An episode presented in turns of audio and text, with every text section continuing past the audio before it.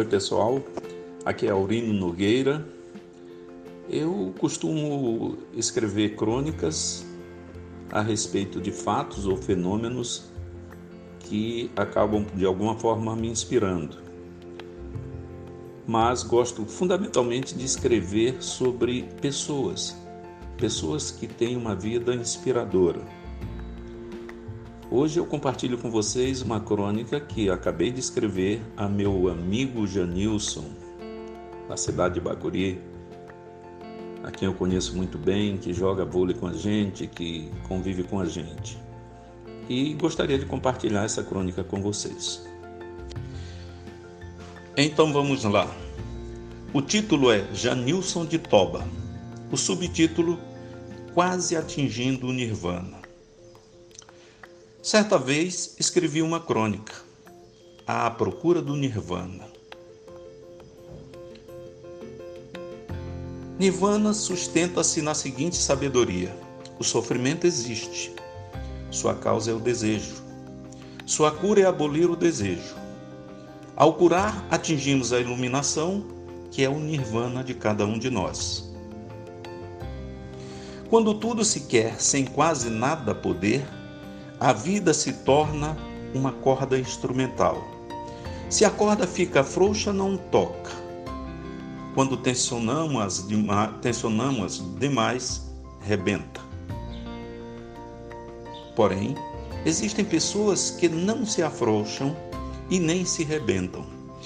Não se rendem ao conforto e aos supérfluos prazeres, confrontam a realidade e encontram respostas para a sua existência.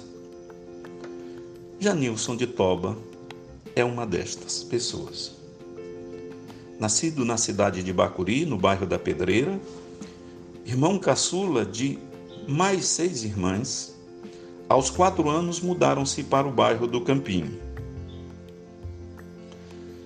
Era uma criança introvertida, suponho, era cometido de transtornos negativos desafiadores decorrente dos, às vezes, descasos da mãe e dos abusos de alguns enclausurado no seu próprio mundo, retraído em si mesmo, não brincava como os outros meninos brincavam. Não se lambuzava de sorvetes como os outros se lambuzavam. Apenas sonhava, sonhava e sonhava. Com o que sonhava, não sei. Para onde sonhava, aí eu sei. Sonhava para além dos seus próprios muros, além do seu pequeno ministério privado. Seus sonhos o mantinham disciplinado nos estudos e nos valores éticos. A disciplina o transformara de um adolescente antes possuído por transtornos negativos desafiador para agora um homem que desafia o mundo exterior. Foi na dança e através desta, graças às companhias de dança Guará e o Irapuru, que ele pegou um atalho rebentou os grilhões.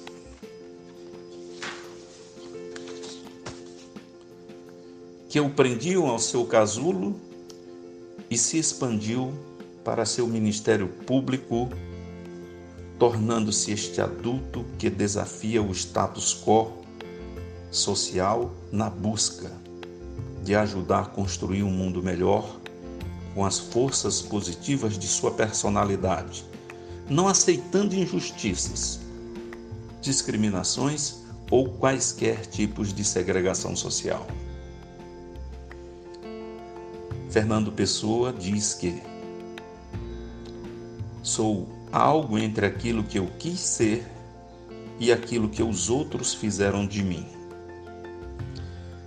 Janilson de Toba, sim, é um pouco disso. porém deu um passo à frente desta máxima do poeta. Da criança sofrida à adolescência oprimida, a despeito de todo o medo vivido, formaram-se uma personalidade adulta, coerente e forte, fruto da disciplina daqueles sonhos sonhados. Hoje vejo Janilson, homem com uma personalidade bem consistente, que não se submete aos padrões externos, rotulando disto ou daquilo.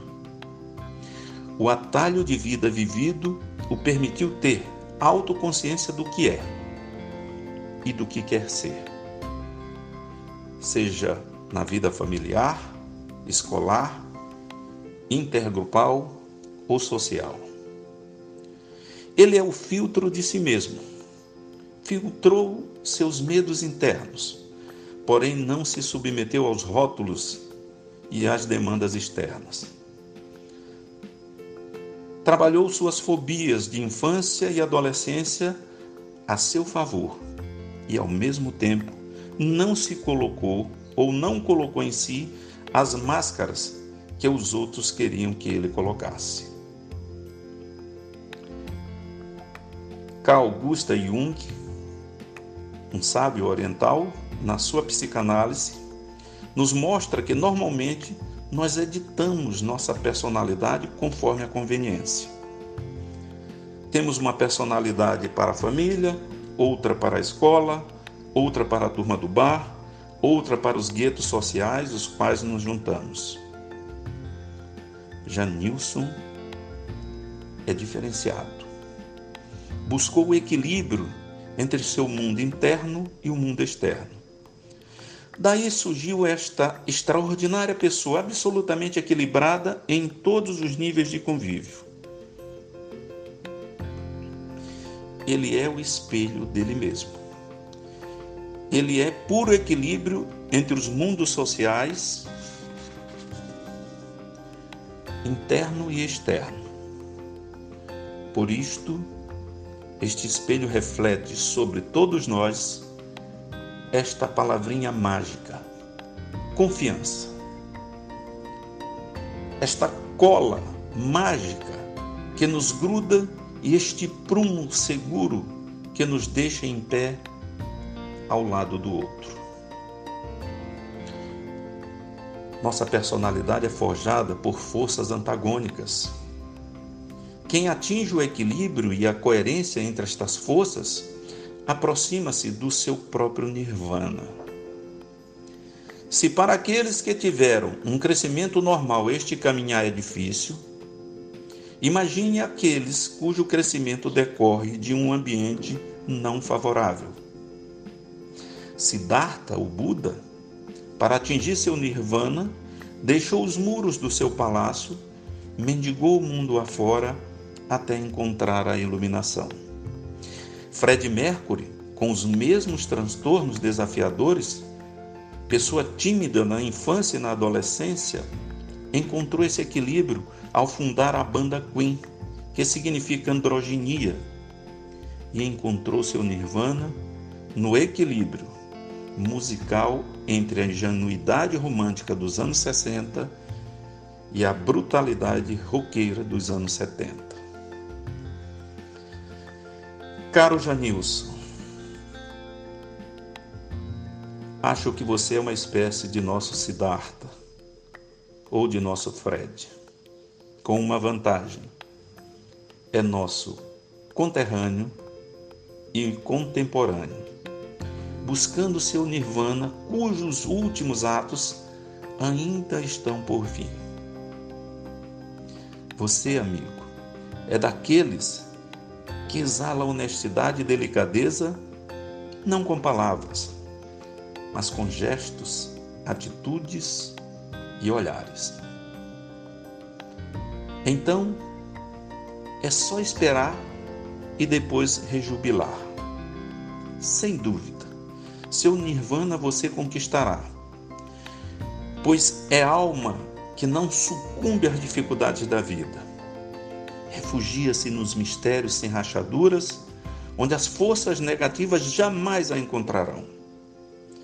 Por isto, meu amigo, de minha parte, só me resta aquecer as mãos para aplaudir um amigo, uma pessoa que inevitavelmente se transformará em breve em meu ídolo.